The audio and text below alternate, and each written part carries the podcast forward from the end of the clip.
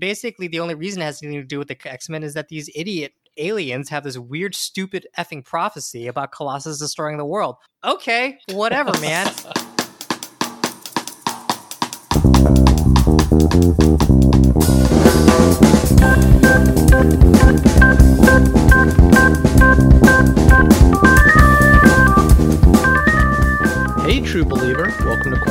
Comics. This is week three of X Month, our introspective take on the modern era of everyone's favorite mutants, the X Men. If you're just tuning into this series, so far we've covered Jim Lee's record breaking 1991 relaunch of X Men and Grant Morrison's mind bending 2001 run on New X Men a decade later. And today we hop ahead just a few years to when Marvel hired TV darling Joss Whedon for his first big run at comics, 2004's Astonishing X Men. And as always, if you got a comic you'd like us to review, email us at qtdcomics at gmail.com. The longer that inbox remains empty, the more likely it is that Google will flag us as Russian hackers, or we will just be incredibly, incredibly sad. and you know, maybe more people would actually be listening to our podcast um, other than your Auntie Penny. It's Auntie Pinky, my friend, and she is the only fan that we need. So I have a question. If she's actually listening to our podcast, is she reading the books before she listens? Or are we just like really spoiling the hell out of like some of comics' greatest works? We are spoiling it for her, but she listens not for the comics, but for the sweet melodious sounds of our two voices.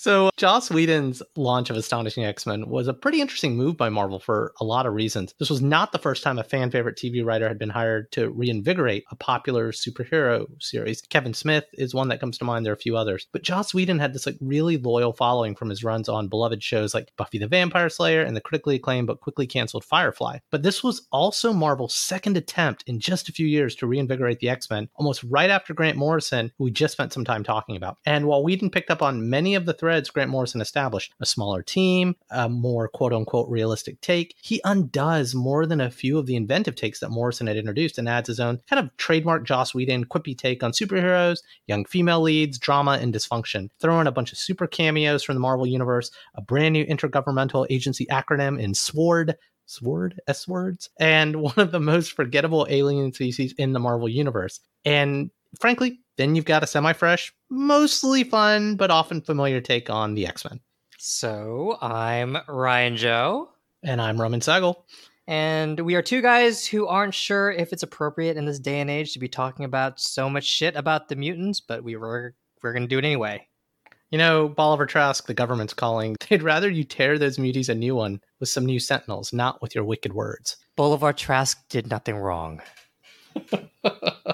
Oh, I'm going to shut up before I say something very inappropriate on this podcast. So, this is probably the fastest turnaround that we have done on a quarantine comics episode. It was just a couple of days ago, you and I sat down and had a chat about Grant Morrison's new X Men and now Astonishing X Men, which probably came out a couple of months after Grant Morrison's run. I'm guessing Marvel had to be teeing this up while Grant Morrison was finishing his run. We plowed through it in two days and decided just to get on the air. So, what's your initial take, first reaction? Because this is the first time you're reading it, right? No, this is the second time, or the third time, actually. I read it actually soon after it came out because I was really excited about Grant Morrison's run and I was really excited to see Joss Whedon's take. And rereading it for however many times it is, I am kind of struck by the differences because before it was just two very distinct writers' takes on the X Men. Yeah, it's almost like competing ideologies. Yeah. It's two weirdly similar takes, almost like Magneto and Professor X, but I'm not sure if one is more optimistic and one is more pessimistic about their place in the world. I will say that I don't think Joss Whedon was as interested in the X Men's place in the world as Grant Morrison was. Grant Morrison really tried to situate the X Men in the world of the Marvel Universe. And for Grant Morrison, they seemed to sit in a very isolated corner, which made sense because they constantly had their backs against the walls. They really had very few allies. They had to survive based off of their own resources. And what we see in Joss Whedon's run is they actually fraternize with other superheroes in the Marvel universe when they need to borrow a flying car. They call Reed Richards of the Fantastic Four. They work with with Spider-Man. They work with Iron Man. So they're much less isolated. And Joss Whedon's take is much more just fun, but it's much more surfacey as well. There are some things from Grant Morrison's run that he continues to use, like the villain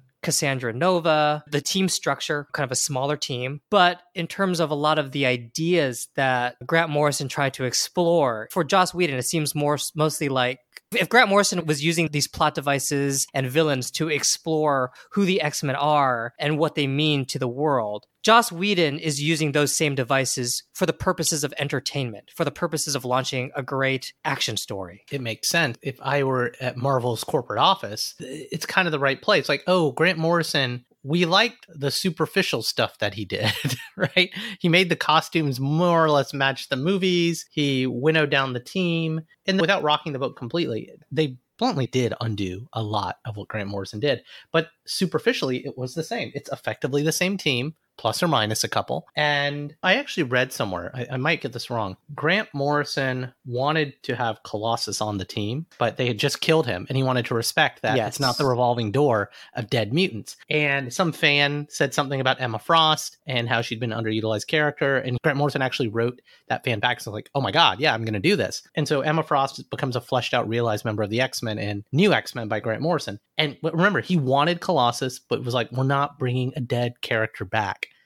And what did Joss Whedon do? Spoiler alert: Colossus, who was killed prior to Grant Morrison's run, gets brought back, and it's just kind of like this book reminds me on so many levels now that I've read it in the, the current era we're in of the last Star Wars movie. It was just like, hey, let's bring back that guy that you like who does that thing to do all those familiar beats with the fun that you like, right? Let's not go deep. And never mind what that last guy provocatively, controversially did. I'm referring to Rian Johnson in The Last Jedi with Grant Morrison and the new X Men. It's like, hey, never mind all that stuff. We're actually going to undo so much of the things that were done versus dealing with the consequences. I feel their ambitions were just so different. We talked about Grant Morrison's ambitions in the previous episode of this podcast, so we won't get into it here. But it seems like Joss Whedon was fundamentally interested in telling just like really rousing action stories with quippy characters. And Grant Morrison was fundamentally interested in where the X Men are situated in the world. And a large part of that is the prejudice that they constantly face. And Joss Whedon is interested in this first arc, The Cure, because that's where you have this mutant cure that's been developed. But afterwards, he kind of throws that aside side, and then it becomes X Men fighting their Danger Room, which has become sentient, and then X Men fighting a really tedious and boring alien species. And that's when you can see this transition of the X Men, you know, Grant Morrison trying to really look at the X Men in terms of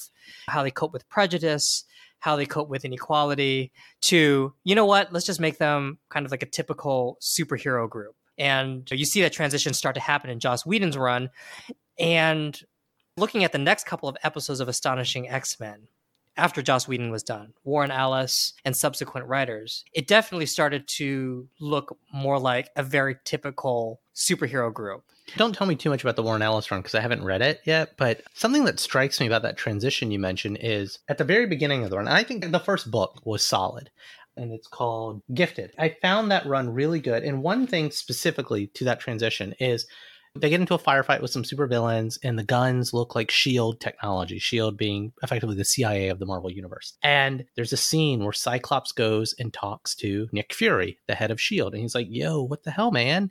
And Nick doesn't like Scott Summers, Cyclops. He's like, I'm only here because I, I liked your boy, Professor X. And there's a little bit of borderline, you're racist. No, I'm not racist stuff. And then as the volumes progress, they encounter the new intergovernmental organization. Shield's about what's going on in the world. Sword is about what's going on in the galaxy. So they're fe- effectively Shield in space. And they meet the head of Shield in space. And it starts off as a pretty adversarial relationship. But by the end of it, Beast is asking their green haired head, Agent Brand, out on a date. And so uh, this transition is it started out the government, we don't like you, we don't approve of you, to hey, we had a space adventure. You guys aren't half bad. Yeah, it's a very abrupt shift. And also, when you think about the Grant Morrison run, every conflict that happens in that run is mutant related. And that kind of goes with the rules that Grant Morrison set down. The X Men get involved when there's mutant related conflict. Even in previous eras, they did the same thing. They never really showed up to save the world. They only showed up to save the world if a mutant was involved, be it Magneto or someone else. In Joss Whedon's run, there's definitely more of a doing the typical superheroics. There's a giant monster attacking New York will team up with the Fantastic Four to tamp it down. And to Joss Whedon's credit, there, there's a reason for that. There's an internal logic behind that, which is that the X Men are trying to do these very kind of splashy, typical superheroic activities. PR. It's PR. X Men want to show that they're just standard, regular, run of the mill superheroes, and they're just going to fight for the things that superheroes typically fight for. It's an interesting idea that he brings up, but he doesn't really follow through with. Yeah, there's even a really great moment and again, it's the MCU continuity. All these superheroes are talking stuff before the MCU was a thing. But literally, Sue Storm, I think, says, Hey, let's get on the camera together. Let's stand side by side. And it's just kind of a nod to that. I don't mind it because that's kind of Joss Whedon or Cyclops's, Hey, this is my hypothesis. Professor X outed us to the world, even though that was what Cassandra Nova did, right? Posing as Professor X. And one thing I will say I like, and there are a lot of things I like, but they do talk about the consequences of what happened in Grant Morrison's run. Mm. One, we were outed to the world. So now we need to not be in like black leather suits with corporations all over the world. You know, let's act like superheroes. Two, I think that's one of the things Nick Fury says. Your boy Magneto did this. And Cyclops it's like my boy, we're not all the same. So the consequences of Magneto tearing apart New York isn't wiped under the rug so much temporarily, but then like much later, you see Spider-Man swinging through Manhattan, and Manhattan looks great. I mean, they rebuilt fast, so it seems like he acknowledged it for the first arc, and then by the second or third arc of his run, Manhattan was hundred percent back to normal, and no one was referencing it again. And when we were, were talking about Grant Morrison's run, how anticlimactic it felt that Magneto did property damage, just destroyed yeah. Manhattan because it's going to be repaired very quickly with very little consequence. Indeed, it was. Marvel remembered remembered it through the first part of Joss Whedon's run, and then by the end of Joss Whedon's run, it was totally forgotten. So that I always find a little bit well, superhero comics. The superhero comics, even though the stakes are like the world is going to be destroyed, it never really feels like the world is ever at threat. And that actually ties to the end of Joss Whedon's run when the world is literally at threat, but we always know that it's not going to actually be destroyed. Well, it's almost uh, symbolic. Again, spoils everything, right? Giant bullet being fired by an alien race. Kitty Pryde saves the Earth. And if you know who Kitty Pryde is, guess how she uses her powers to keep the giant bullet from striking the Earth. Literally, the danger just passes right through. To me, that's that's symbolism in a lot of ways.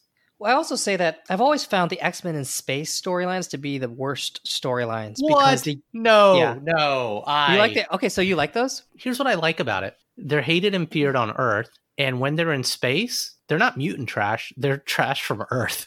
like, and, and they're mm. literally they literally are representing us because they're from our planet to the Shi'ar, the Brood, whatever. They don't care that they're mutants in fact, they hate them because they're from Earth. And it's like these people who are hated and feared on Earth. Eh, the analogy for me is black African Americans fighting in wars for America overseas. Overseas, they're they're one of us. They're Americans. When they come home, they're hated and feared. And that's mutants in space adventures. They literally have this weird juxtaposition when they're out in space.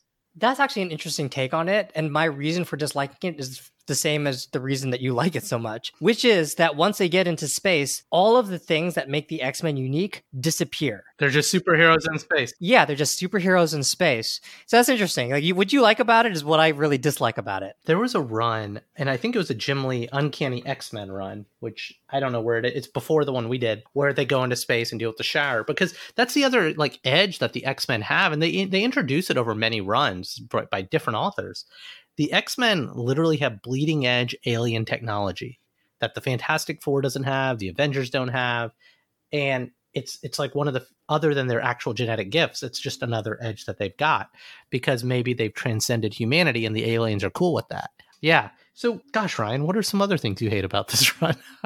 I actually liked it. I found it really, yeah. really enjoyable. I mean, except for that last arc. Except for the like... last arc. The last arc makes me. If you look at the cover to the last arc, it's such a beautiful cover. The core X Men from this series are running and attacking, and there's a couple of your other fan favorite X Men's, Storm, Nightcrawler, and you flip over, it's a full page splash, and you've got the rest of the Marvel Universe, which Joss Whedon has been hinting at. And you're like, wow. And I, I actually didn't remember how it ended. When I reread, I was like, oh man, I know Joss Whedon's just going to give me this amazing multiversal splash page of all the heroes teaming up with the X Men, and he doesn't. like it just all the things I wanted him to do in this volume, he didn't. He set up a really interesting alien species, and I found myself reading all the drama of the alien species and just not caring. I was like, who who's on what side? There's a rebellion. There's a I just uh, there's a prophecy. I just don't care. Yeah, exactly. That's why. I don't care. I don't care about that species. I mean, let that planet die. You know, who gives a shit? It's not particularly interesting. Their problems are their own. And again, all of the stuff that makes the X-Men interesting, they're very terrestrial problems. They're problems with prejudice. That is what makes the X-Men interesting to me. Yeah, but there's a bit of a Hitler's baby sort of situation. This race knew something about the future, and they were like, you know what? We're going to take out Earth. We're going to fire a missile or a bullet at Earth. I, I think there were components that were good. I just didn't care about the alien drama. I mean, even that is sort of like kind of typical. I mean, Marvin the Martian and the Looney Tunes wanted to take out Earth. Um, but again, not because of the Hitler's baby paradox. You're right. It had nothing to do with, with Hitler's baby. I think with Marvin the Martian, it had to do with spoiling his view. But it feels very typical, right? Alien species wants to blow up Earth heard it before, seen it before. It's wrapped around Joss Whedon's much better dialogue and the kind of the fun character interactions. Yeah.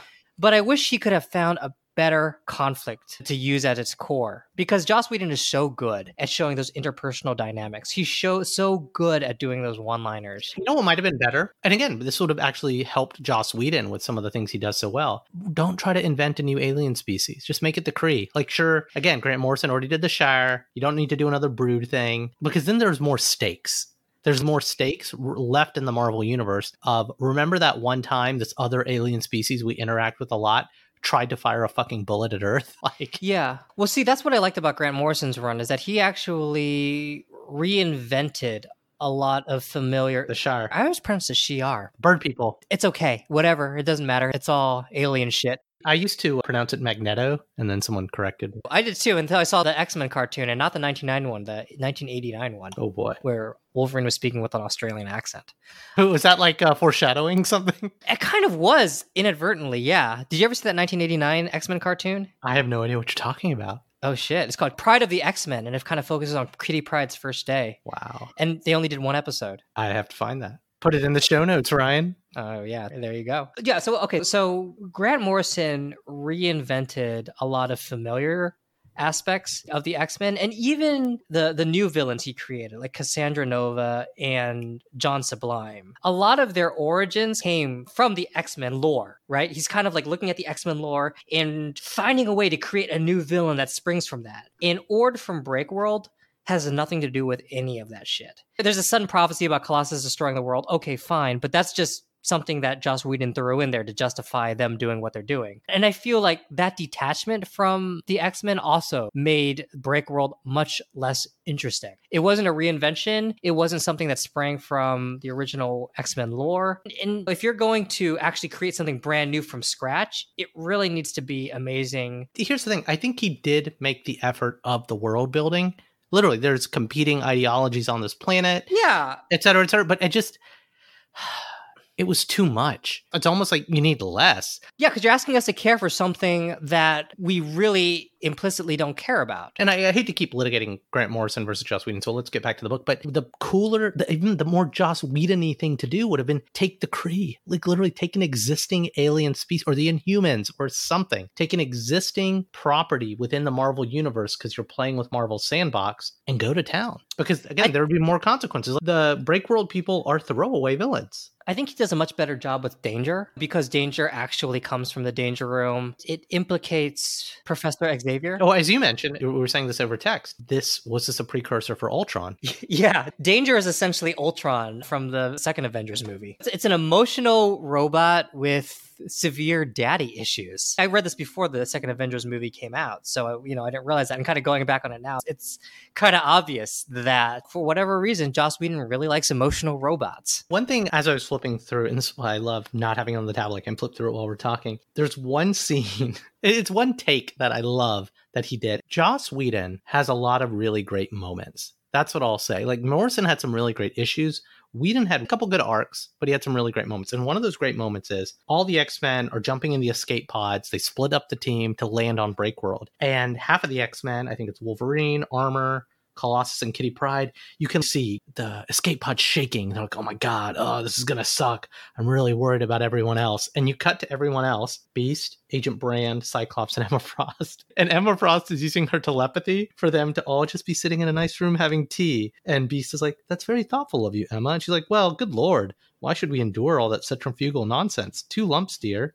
like, there are moments like that that I loved. I think Whedon is really good, like Morrison, at using the X Men's powers creatively and putting them in interesting scenarios based off of their powers rather than just having them shoot their way out of it or use mind control. He's very good at kind of playing with the mutant powers and, and being creative with them. And I actually really appreciated that about Joss Whedon's run. It's funny. I flipped through another book. I was reading through this, knowing who Joss Whedon is now, where I'm more familiar with what he did for the MCU. And he's writing it like a TV show.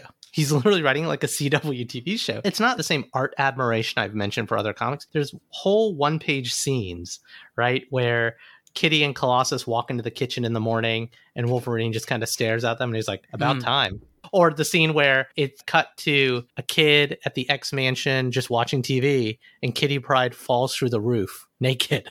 like, like there's just moments and scenes. They're literally scenes that are Yeah, I mean he has those kind of very human moments. I've noticed he kind of likes to have these reactions that are almost very cinematic where something happens and a character just slowly assesses what happened, kind of in that Wolverine moment you just mentioned. And then you kind of see in their facial expression the dawning realization and then they react to it. And he'll spend a whole page just kind of setting that up. I'd actually really admire that about Joss Whedon because you don't really see that a lot in comics.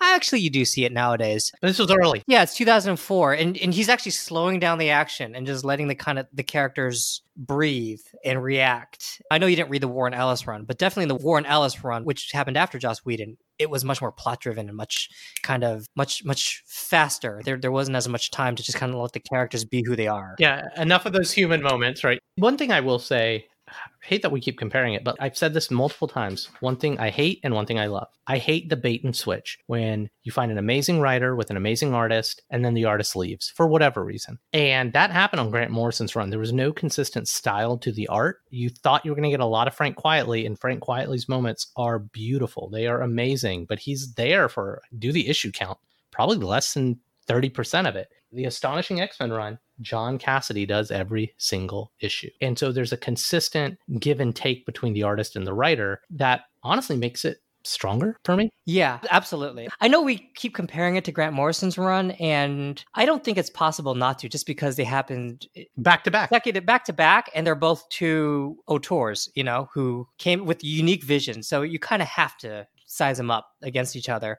There are definitely issues in Grant Morrison's run where it seemed like he had every intention to have Frank Quitely draw it. For instance, the issues with Fantomex or Phantoma or however you pronounce his name, where he's kind of doing these acrobatics and you're supposed to be following his body as he spins and jumps and shoots people. I mean, that's a Frank Quitely thing. Frank Quitely always kind of has these long shots where you see these characters do these impossible acrobatic stunts. I mean, that's what Frank Quitely is good at, twisting the body in really unusual positions. And you kind of look at that and you're thinking, I think Frank Quitely was supposed to draw that, but he couldn't. So they got Igor Kordy or whoever to do it because Frank Quitely maybe was behind schedule. But City on Joss Whedon's run, John Cassaday is actually one of my favorite illustrators. I know nothing else that he's done. Planetary. He did Planetary with Warren Ellis. There you go. Yeah, Planetary was before uh, Astonishing X Men. I think he had finished his run on Planetary, but he was very good at doing these big, epic shots. Like Planetary, it was like a big screen sort of book that had yeah. Godzilla like creatures and ghosts. We've got to do that on this podcast. Planetary? Yeah. I'm down with doing Planetary. I love Planetary. And an evil version of the Fantastic Four in Planetary. Yeah. Those were the villains. Yeah. And John Cassaday just did an amazing job. He's an incredibly versatile illustrator. And he did a fantastic job with Astonishing X Men those quieter moments as well as those action sequences. It seems like every interaction led to bloodshed in Joss Whedon's. even between like Beast and Wolverine, people who were supposed to be colleagues, they always ended up like trying to kill each other. Beast ate off half of Wolverine's leg. Screw it. We're comparing the two at this point in this episode. I think that's fair though. Who is the favorite character in Joss Whedon's run, and then who is your favorite character in the Grant Morrison run? That's a good question. I, I, I mean, Emma Frost always kind of just yeah. jumps out um, every time she says something, she just kind of pop. I, I actually really liked what Grant Morrison did with the Beast, which we talked about last week. You know, he's depressed and he doesn't really ever say that, but you can tell. And I thought that, that was very, very subtle. Uh, the, the thing about the Joss Whedon run is everyone's kind of quippy, right? So Emma Frost kind of loses her power because she, in Grant Morrison's run, she's the one with the best lines. In Joss Whedon's run, everyone kind of has these quippy lines, so she doesn't stick out as much. Hard to say who I found most endearing in Joss Whedon's run. I know I'm supposed to say probably Kitty Pryde, and I, you know I enjoyed her, but she's kind of the straight character, right? I'm a sucker for Kitty Pryde, and yeah, for me it was Emma Frost and Grant Morrison, and then the flip side of the coin, Kitty Pryde in this run. And again, maybe I'm using the words incorrectly here, but I felt like Grant Morrison's run was a much more cynical realistic but pessimistic take on the X-Men as you said they're back against the wall. Joss Whedon's run as a much more hopeful run in in each book the characters are introduced or joining the X-Men, right? So Emma's coming to the X Men in Grant Morrison's run after the Holocaust at Genosha. And the very beginning scenes of Joss Whedon's run, Kitty Pryde's coming home to the X Men, but now as an adult. And so I got a very everyman's take. I absolutely agree with that, actually. You said it earlier in this episode, and I was kind of processing that. And now I, I agree with that entirely because when you look at, as I mentioned, Grant Morrison's run, the X Men are incredibly, are totally isolated. You really don't see any other character in the Marvel universe, except maybe Captain America shows up in a screenshot. Her at Genosha, the mutant haven city, where everyone is just killed in the first episode. 16 million people out. Yeah. That's what catalyzes Grant Morrison's run. It's this mass murder and people trying to cope with it, people trying to deal with it. And you close on Manhattan and you close on the dark future, et cetera, et cetera. And Joss Whedon's run, by contrast, the first conflict is that a cure for being a mutant has developed and the X Men are suspicious of it. For Grant Morrison, the stakes are immediately very, very, very high. And with Grant Morrison's run ends, it's the death of Jean Grey and Scott and Emma making out over her tombstone. Uh, at, at the end of Joss Whedon's run, they're celebrating the salvation of the world. And in the way, it's the imprimatur to go on to have regular, basic superhero adventures that don't have where the stakes aren't that high. That's actually what I miss the most from Grant Morrison's run. As powerful as the X Men are, it's that feeling of being outnumbered, outmatched, and having to fight every day for your survival. And that wasn't there in Joss Whedon's run, and that really isn't there in any subsequent, I shouldn't say any subsequent X Men runs because I haven't really followed it that religiously, but it's not really something that you see a lot in, in the X Men issues that I've that I've read. I mean, but but the one thing I'll say and this is where Grant Morrison's unoriginal. The X Men are always with their back up against the wall. All the garbage versions of it, all the good versions of it. Very rarely is there a hopeful take on the X Men. Seriously. Yeah. And they're hated and feared, hated and feared. You could play a drinking game, the allegories to racism, etc. And again, that's something that's really strong about the X Men, but it, it's your senses start to get really dulled to it really fast. And again, Grant Morrison did it in a unique way. But so why was Grant Morrison successful at conveying that? Because you are kind of right, right? You know, the X Men are always hated and feared. How come with other writers, it almost feels like standard superheroics, whereas with Grant Morrison, you felt that angst that comes when nobody likes you and everyone's trying to kill you. Well, because he tried to kill them from within, I think. I mean, again, that's not the first time it's happened with the X Men, but off the bat, and it's the way he did it. Off the bat, Grant Morrison takes you on twists and turns. Boom, here's an extinction event. 16 million people killed. Boom, here's Professor X's evil twin that's literally going to kick off an intergalactic civil war. The the alien race is going to come down to Earth and exterminate the rest of the mutants. Again, it's not that these sort of big ambitious things, I don't know about a 16 million genocide, but it's not the first time someone's tried to do terrible things to the X-Men with their back up against the wall in isolation, be it the Marauders in the tunnels and killing off the Morlocks in the whatever 80s or 90s, Siege Perilous, etc., etc. But the way Morrison did it and again, the way the great writers do it, he made it personal. He got really in with the characters. I think that's it, what you just said, because there's definitely a psychological vulnerability. There's always psychic attacks in the X Men, but in Grant Morrison's run, each and every X Men has some sort of psychological vulnerability that they are working through, whether it's Jean Grey worrying that the Phoenix Force is going to come back and massacre everyone and she won't be able to control it, whether it's the Beast and his depression or Cyclops, who the hell knows what's even going on inside his head? We know that he's fucked up. We just don't know how deeply because he's so repressed. But I think the other thing Morrison does well, and other writers have done it too, Morrison took some big swings at the students. He's like, you know what? This is a school we're going to put a bunch of kids in the halls Mm. and watch how the kids react to it. And honestly, Whedon does it well. So c- to come back to Whedon, Whedon does the same thing. He doesn't get as broad in scope. He doesn't, I, I kind of hate that we just ignored what happened to Beak, what happened to Angel, what happened to the Stepford Cuckoos and Quentin Quire. He just introduces Armor and Wing and a couple of other kids sitting around, like literally a teen drama, CW kids. Yeah, But the reaction Grant Morrison did with the kids humanized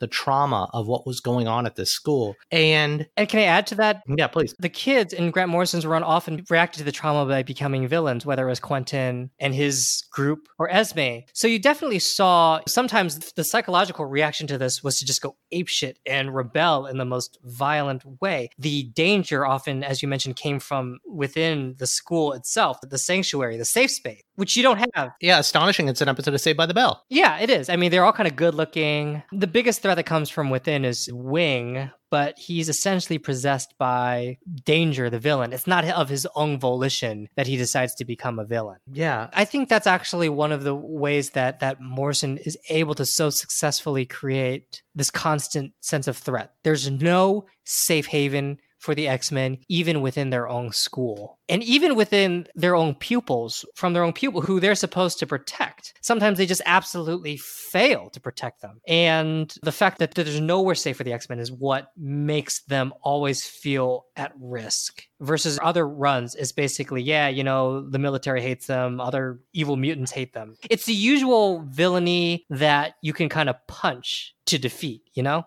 I want to shit on Joss Whedon a little bit. One thing that really upset me, and it's kind of a swing he took, and he didn't go all the way through. He didn't follow through. And it's when they gave Kitty Pryde her tapestry moment. That's a reference to a Star Trek The Next Generation episode where Picard, literally in the flash of an instance, experiences a whole lifetime of another man, raises a family, etc.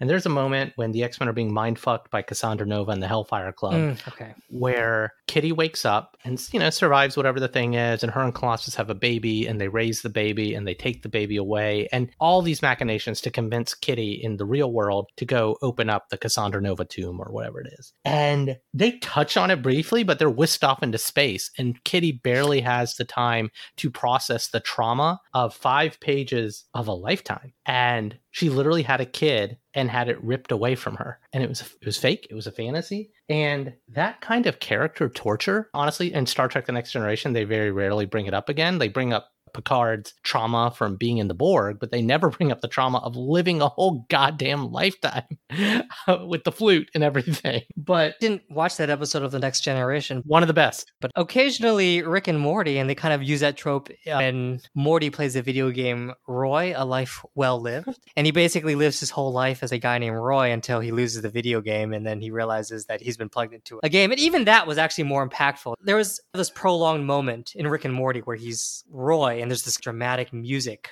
playing and these interactions with these other characters. And you're right, the Kitty Pryde thing just happened so fast. And I think also uh, there's this knowledge that given the circumstance that came before that this is probably not real, which undermines its impact as well. But you're right, that moment, man, I mean, like, Whedon goes from one threat, which is Cassandra Nova, possibly trying to take over Armor. There's a couple of panels where it looks like she's creating this psychic link with her, to suddenly, holy shit, the X Men are whisked off, transported into space, and now they got to fight this lame Ord from Breakworld character. Yeah, yeah. I, I that's the moment. There are two moments in book three where they just lost the script. One, not fulfilling the Kitty Pryde trauma that you just did to me and taking them off to space. Like, why not stay home and deal with the consequences of two Emmas and all of and they kind of do in space, but it's kind of when like, oh, here's another familiar thing the X-Men do. They go to space. And it's from when they drop the kitty moment.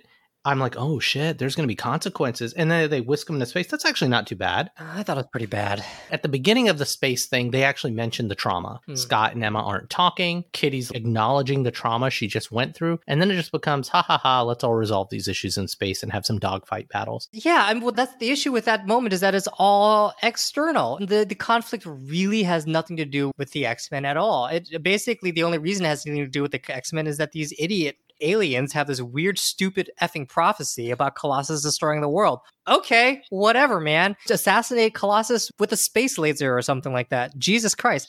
There's no reason for that to be the central conflict of Joss Whedon's run, and yet it is. And I think it really kind of undermines. Here, here's what it is all three of the major conflicts are not interrelated. It's not Seinfeldian enough. You've got Danger, you've got Cassandra Nova, you've got The Cure, which is linked to the aliens, uh, not the Robert Smith ones, the Kavita Rao one. And then you actually have the space aliens with a bullet. All four of those things, I don't need all four of them to be super interconnected, but I need them to be more interconnected. Yeah, that's actually absolutely right. Like Danger kind of goes between them. There's a superhero, supervillain, sorry, team up between Ord and Danger, but that team up doesn't make a hell of a lot of sense. And actually, in that team up, there's a justification for it that they explain later on that actually undermines the threat of Danger. Like she can't actually kill the X Men, and it's like, well, what's the fucking point of her? She's a villain. She's the X. She hates the X Men. She can't kill them. That pretty much undermines her as a threat. The one thing I will say, it's not too little, too late but the thing I do appreciate at the end is Kitty's sacrifice. So there again could have been done a little bit better because if Volume Four hadn't sucked so much, Kitty's sacrifice would have hurt me more. And I remember the first time I read it, I was probably more. It's kind of like the same. The, the first time you go see a Marvel movie, you really enjoy it, and the second time when you start thinking about it, you don't. But I I I like the way Kitty saved the world. I like the way that Kitty is gone, although spoiler alert, they bring her back, they Mhm. save her. I appreciated it. I genuinely did. I was really trying to figure out why Armor come along for the ride. They were slowly building her up. She's now Wolverine's new protege. Kitty was Wolverine's first protege, you know? So I don't know. The ending of Volume 4 stuck the landing more than Grant Morrison's ending did, but Volume 4 was so bad I just couldn't.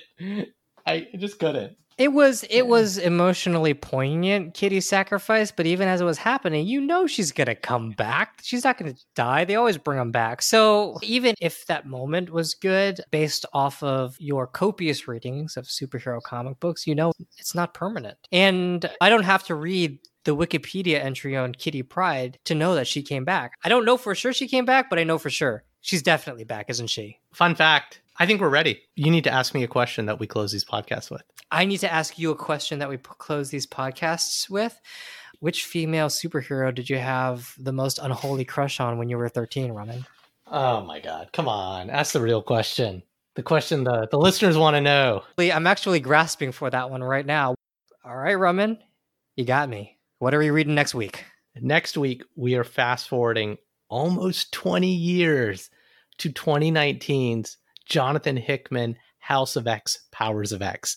And there's not a lot of Kitty Pryde in this one, but if you finish it and you love it, I actually just read another book after Powers of X called uh, Marauders, where Kitty Pryde is a major character, and it's excellent.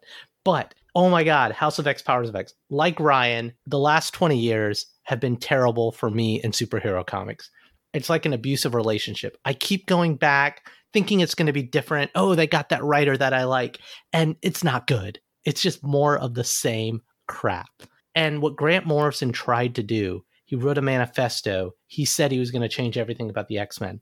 Jonathan Hickman did the same thing, and Marvel gave him the keys to the car. And Jonathan Hickman said, No, this is a multi year thing.